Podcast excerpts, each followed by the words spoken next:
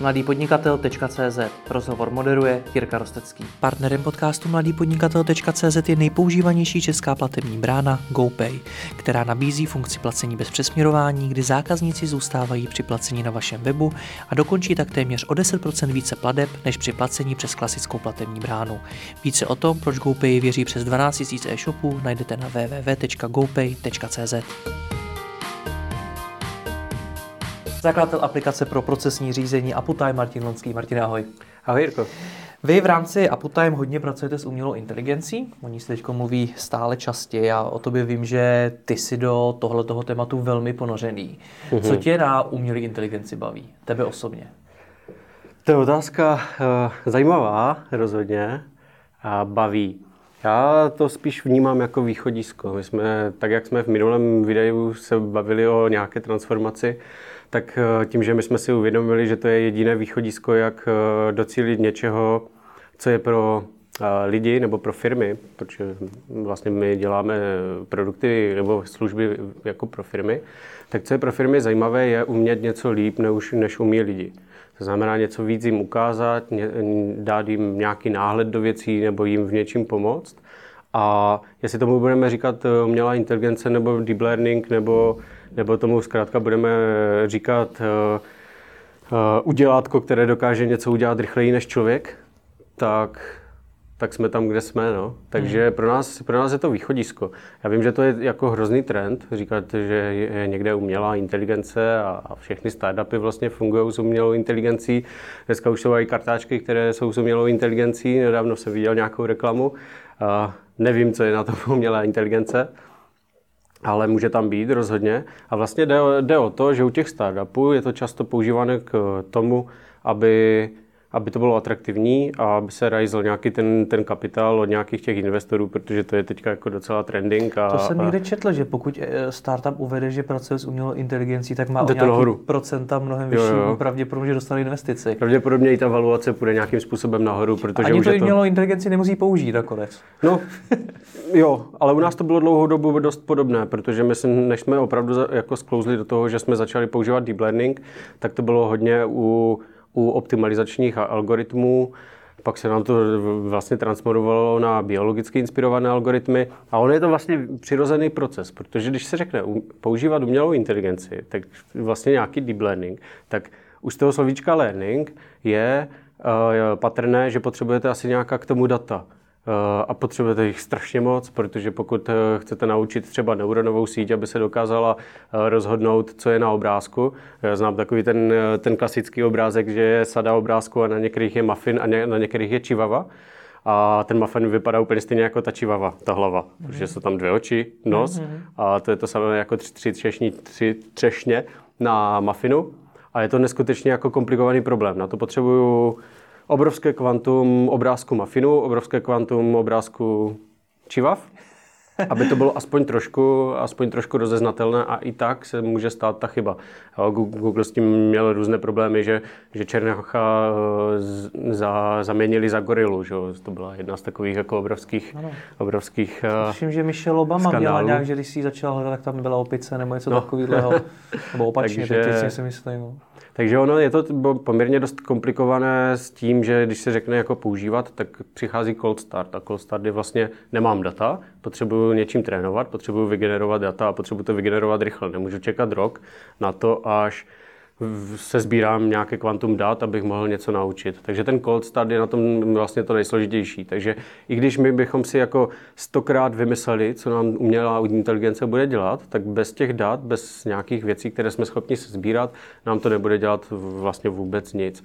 A proto my jsme začali tím přirozeným vývojem, že my jsme začali uh, různými optimalizacemi, do toho přibyly biologicky inspirované algoritmy, které dokážou něco strašně rychle spočítat a z toho se vlastně generují kvanta dat, protože Nevím, jestli jsem to zmínil minule, ale my třeba jednomu, jedné firmě dokážeme za den spočítat 2000 různých plánů, protože jsou různé odchylky, jako lidi, lidi nestíhají, lidi nepracují nebo nepřijdou do práce a tak dále. To jsou ty plán A, plán B, plán C.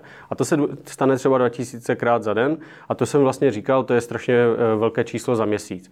A z tohohle už se dá učit třeba neuronová síť, která je vyloženě učena jenom na eh, vlastně forecasting eh, jak nějakých time series, takže vlastně uh, podle data se, se ten graf nějakým způsobem vyvíjí a my jsme schopni jako dopočítat, jak se to bude vyvíjet dál.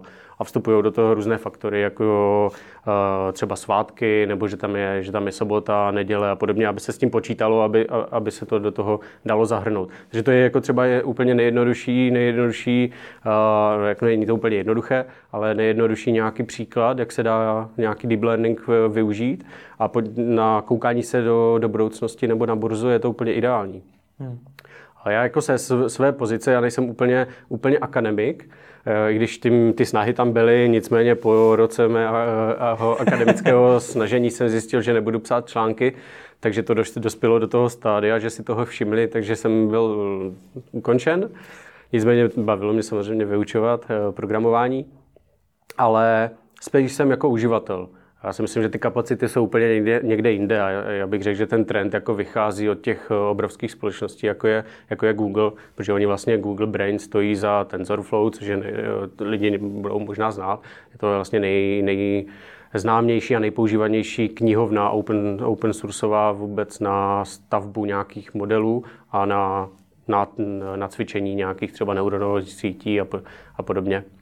Takže ty kapacity jsou samozřejmě někde jinde, já jsem spíš uživatel, ale uh, i to chce nějakou nějaký skill samozřejmě a nejdůležitější je mít objektiv na začátku.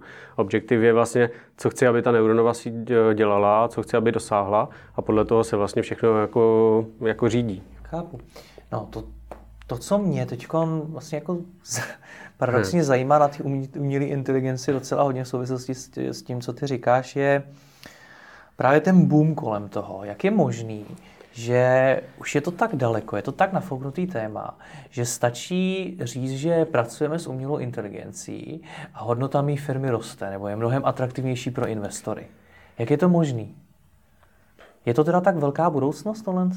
Já si myslím, že je a jako v dohledné době to samozřejmě není, není v podstatě vůbec ničím eh, nebezpečné. Nicméně... Počkej, v dohledné době to není v podstatě ničím nebezpečné. To je věta, která sama o sobě v dohledné má době spoustu háčků. Má spoustu háčků. Já Co tady to je v dohledné době? Ano, co to znamená v podstatě není? Je to, je to čistě, čistě můj absolutně laický názor, bych řekl. Ale myslím si, že ve výhledově v nějakých 50 letech eh, to nebezpečné samozřejmě není. Ale když se... Ještě až v 50 letech? Já si myslím, že jo, protože ta doba, než dojdeme, dojdeme do stavu, kdy bude opravdu všechno řízené počítačem dost centrálně, to, to je jako obrovská transformace. A když, si, když se podíváme, co se jako zvládlo teď za posledních 20 let, tak je samozřejmě kolem toho strašný boom. Nicméně uh, jako vyžaduje to hromadu, hromadu lidského úsilí, změnu myšlení lidí a, a celkově, já nevěřím tomu, že během 50 let bude kompletně všecko na světě řízené nějak centrálně, centrálně počítačem, aby, aby vlastně nějaká entita dokázala mít eh, pod kontrolou všechny možné věci. Mm-hmm. Jo, v, tu, v tu chvíli by to mohlo teoreticky začít být, eh, začít být eh, nebezpečné. Takže za 50 let nás bude řídit počítač? Jo, to si myslím, to si troufnu říct, že Počkej, jo. počkej, pojďme to vzít fakt, fakt vážně. Za jak ty si tu budoucnost představuješ? No, když se vezmeme, že dneska umělá inteligence dokáže číst, dokáže psát, dokáže rozeznat obrázky, dokáže rozeznat video, dokáže poslouchat a přepsat text a když dokáže číst a rozumět mu, tak vlastně dokáže všechny tyhle věci. Dokáže se pohybovat dost uh, volně, dokáže přemýšlet a tvořit věci, protože vím, že teďka uh, Amazon přišel s Deep keyboard se to jmenuje, nebo, nebo, nebo AI keyboard, nebo něco takového, nebo brain keyboard.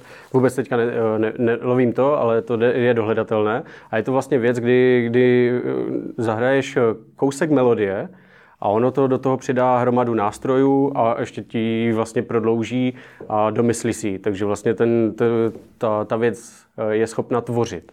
Mm-hmm. A to už vlastně máme kolem toho, kolem dokola jako všech, všechny věci, které, které člověk jako zvládá taky. Samozřejmě Člověk je zvládá na začátku lépe pomocí intuice, jenomže průběžně, jak se ta věc uh, učí a je, je určená pro tu danou konkrétní věc, tak vlastně ona, ona už z podstaty věci musí jednou dřív nebo později, když to krmíme daty, být daleko a daleko lepší a výkonnější než ten člověk. Mm-hmm.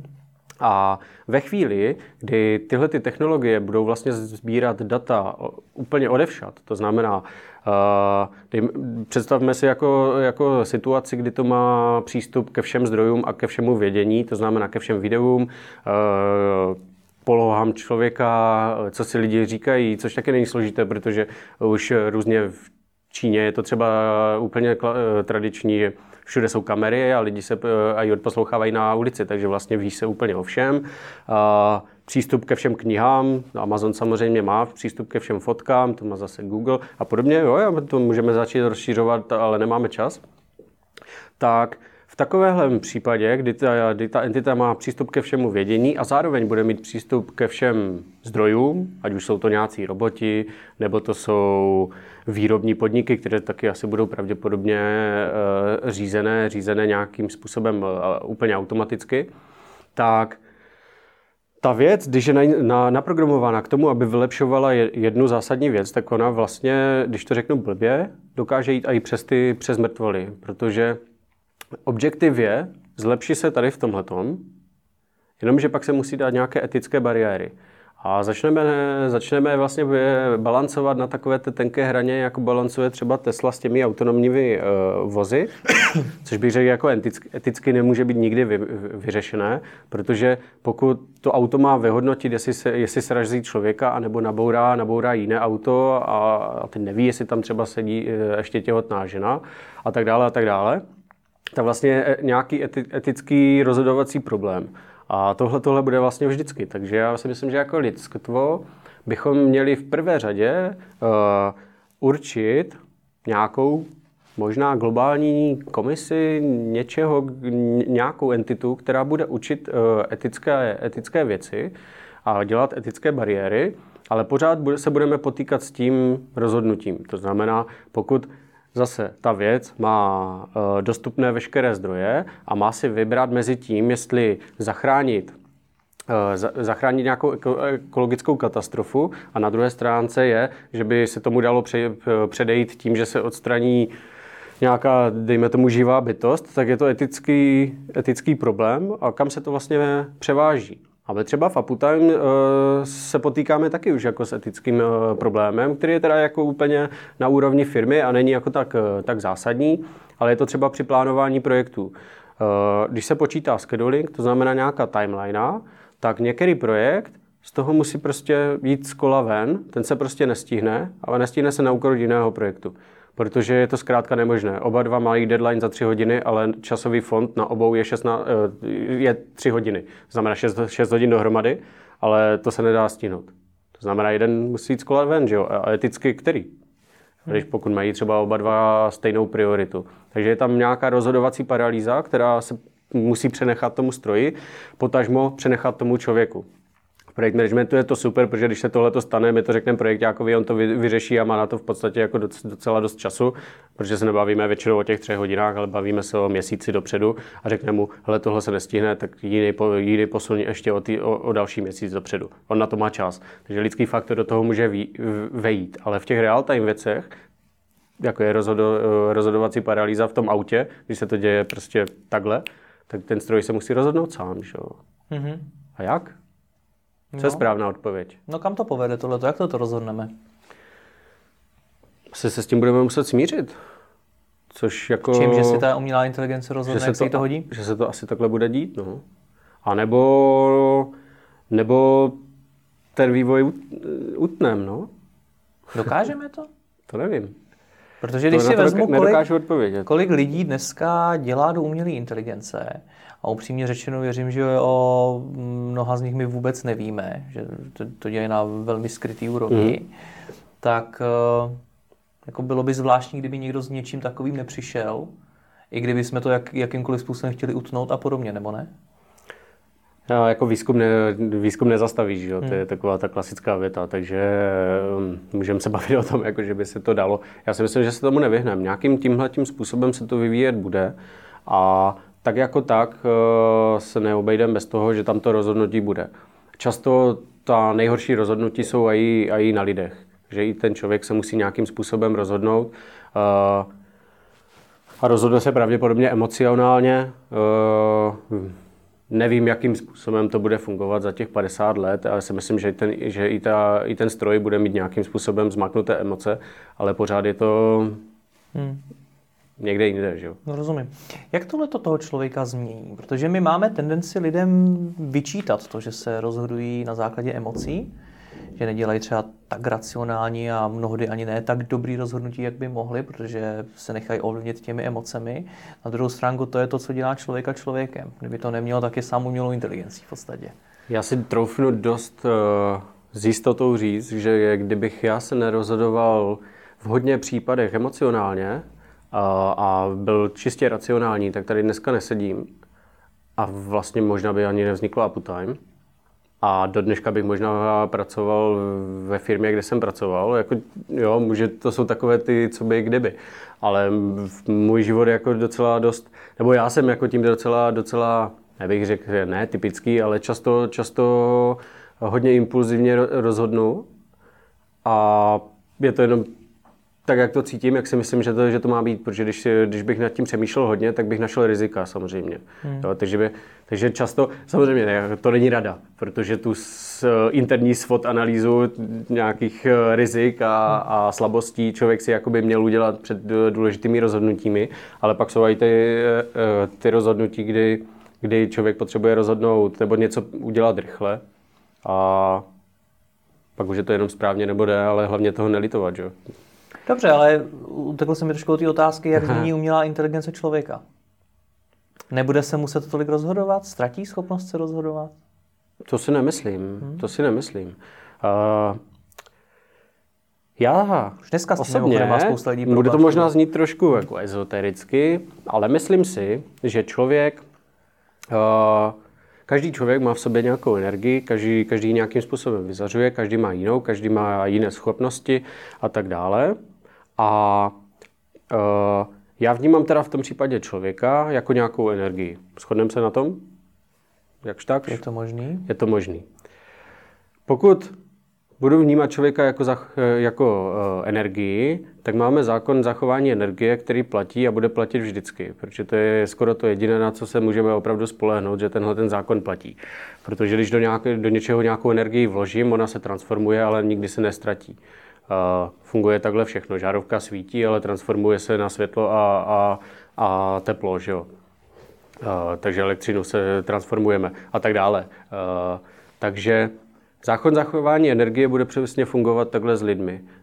lidi se budou jenom transformovat jinam, budou řešit jiné věci, nebudou třeba řešit rozhodovací paralýzu, ale budou řešit jiné věci. Teďka si třeba netroufnu říct, co, co budou lidi řešit za 50 let, protože spousta pracovních míst ještě není ani vymyšlená, ale je to to samé, jako když eh, zavřou, zavřou důl a ani o procento, se, ani o, o pár desetin procent se vlastně nezmění nezaměstnanost. Co se stalo vlastně? Přesunula se energie někam jinam. Takže ty věci, které jsou jako mediálně většinou jako vyhnané úplně do extrému, že je to hrozný, hrozný něco je jako hrozná katastrofa nebo hrozný problém, ono to ve finále zase takový jako problém není, protože ta energie se přesune a zase funguje tenhle ten zákon. Takže No, jsou oblasti, kde je těžký najít práci a jsou lidé, kteří, když oni přijdou, Samozřejmě. tak mají taky velký problém se naučit něco nového a podobně. Samozřejmě, taková historie. Není, není to tak úplně přímočarý, že tě vyhodí z práce a ty si snadno najdeš jinou. Ano, ano, ano. Hmm. Pokud, pokud třeba studuju historii jazzu, řekl bych, že můžu mít jako trošku problém. Nicméně, e, jasně. Takže ty se nebojíš toho, že umělá inteligence připraví lidi o práci? Ne, ne vůbec se toho nebojím. Uh, vznikne hromada pracovních míst, které ještě teďka nejsou vymyšlené. Uh, to není z mojí hlavy, to jsem, to jsem četl a úplně s tím souhlasím. Co to bude za pozice? Protože to tak působí, že to budou sami jenom vývářské pozice. To si třeba úplně nemyslím. Já si myslím, že eh, ty stroje bude potřeba kontrolovat, protože nebude stroj, který kontroluje stroj, který kontroluje stroj, ale někdo musí stejně eh, odkontrolovat ten stroj. Jsou stoprocentně věci, které uh, teď mě nic nenapadá, ale které stroj rozhodně jako uh, nezvládne udělat. A v druhé řadě, uh, co se týče tě, té emocionální stránky, tak ta asi stejně bude pro, pro lidi vždycky nenahraditelná. A třeba dojdeme do toho stavu, kdy, kdy lidé nebudou muset jako vůbec fyzicky pracovat, protože, protože pokud tohle to všechno zvládnou stroje, a dostaneme se do, nějaké, do stavu nějaké uh, aktivní prosperity, aby jsme už takhle filozofovali jednou u, u, u táboráku, kdy to může, jít, eh, může to do, do, dojít až do takového stavu, kdy lidé uh, nebudou pracovat a jejich náplň práce bude hrát si, dejme tomu, na křováky. Jo, představ si, že už neděláš teda v té fabrice, ale, řeknu, ale řeknou ti, hele, tvoje role je teďka to, aby, aby, abyste se vrátili na ten strom a třeba týden tam žili a vy za to budete, budete placení, ale budete, budete takhle pracovat. Protože vlastně nebudeš potřebovat dělat tu, tu fyzickou práci, ta už je jako vyřešená všemi těmi stroji. A Jo, to je hodně jako filozofické, ale, ale co, co, co jiného bys dělal, že jo? Všude, všude je vlastně prosperita, všeho je dost, tak tvoje náplň práce bude jako bavit se a, a vytvářet prostředí nějaké třeba. Hmm. A vytvářet prostředí jiným lidem a, a, a přijde ta, jako ta, ta lidská emocionální stránka. Těžko říct. Těžko říct, jako bavíme se hodně filozoficky. Pojďme se vrátit na trošku pevnější půdu. Když, když no. Eh, dneska v Uptime děláte s umělou inteligencí, tak eh, jak to ty cítíš? Děláš s něčím dobrým nebo s něčím špatným? Protože z toho, co ty popisuješ teď, tak je hmm. docela těžký se vytvořit k umělé inteligenci jako takový vztah. Jestli má být vlastně pozitivní nebo, nebo negativní. Vím, že v mnoha oblastech umělá inteligence může velmi výrazně pomoct. Mm-hmm. Byť i když se třeba zmíní lékařství, medicína, Rozhodně. tak i tam existují třeba argumenty, že to zase pomůže prostě většímu počtu obyvatel na planetě a té planetě to zase může, může uškodit a tak mhm, dále a tak mhm. dále. Takže i na ten dobrý argument se velmi často dá najít prostě ta, ta druhá strana té mince. Ale to, co si zatím ty tady popisoval od toho špehování po, po všechno, všechno ostatní, tak to nejsou úplně pozitivní věci. To nejsou a to je přesně, přesně to samé jako spousta vynálezů už do historie. Byly využity k úplně špatným věcem, protože člověk, když to řeknu špatně, tak člověk je zlý a historicky jako je to průkazné ve všech, ve všech možných dobách. Je člověk je zkrátka prostě je, nebudu říkat hyena. tak neříkej hyena. Ale a to je právě ten problém toho zneužití. To znamená i tak dobrá věc, jako ten password umělá inteligence se dá samozřejmě zneužít. A rozhodně se to dělá. Ne, nemůžu říct, že se to nedělá. Uh, takže když to primárně má sloužit uh, k něčemu dobrému, protože je to lidský vynález, takže určitě na, na tom začátku uh, není ten úmysl toho, aby to sloužilo k něčemu špatnému. Jak se to dá zneužit? Samozřejmě jako všechno jiné. Eh, Evropská unie na to má dokonce směrnici. Pokud, pokud se, viděl jsem nějaký dokument na, na nějakém workshopu, ohledně dotací z Evropské unie a když žádáte, žádáte dotaci na vývoj nějakého projektu a zmíníte tam, že tam bude umělá inteligence, tak je k tomu taková spousta dalších lejster a dělá se prostě etická analýza, jestli to je zneužitelné, jestli teoreticky by to mohli teroristi zneužívat, jo, to tam jsou prostě šílené věci a řeší se to, jako už o tom lidi ví a, a, a řeší se otázky, jestli je to zneužitelné. Hmm. Takže samozřejmě je to zneužitelné jako všechno ostatní. Hmm. Kam by si ty rád v Uptime tu umělou inteligenci dostal?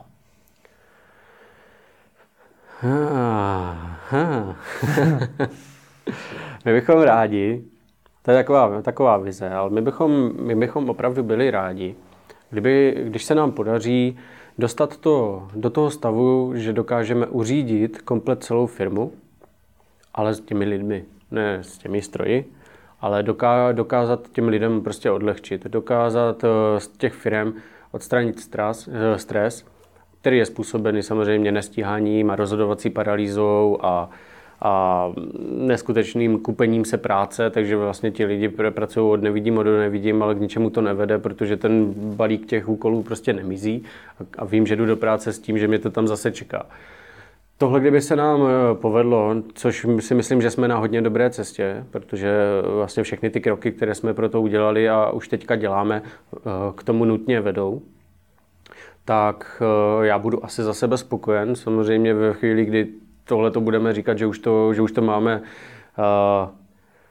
v malíku, tak samozřejmě budou nové cíle, protože nás mezi tím napadne, jak se to dá posunout dál, takže jako člověk je většině nespokojený.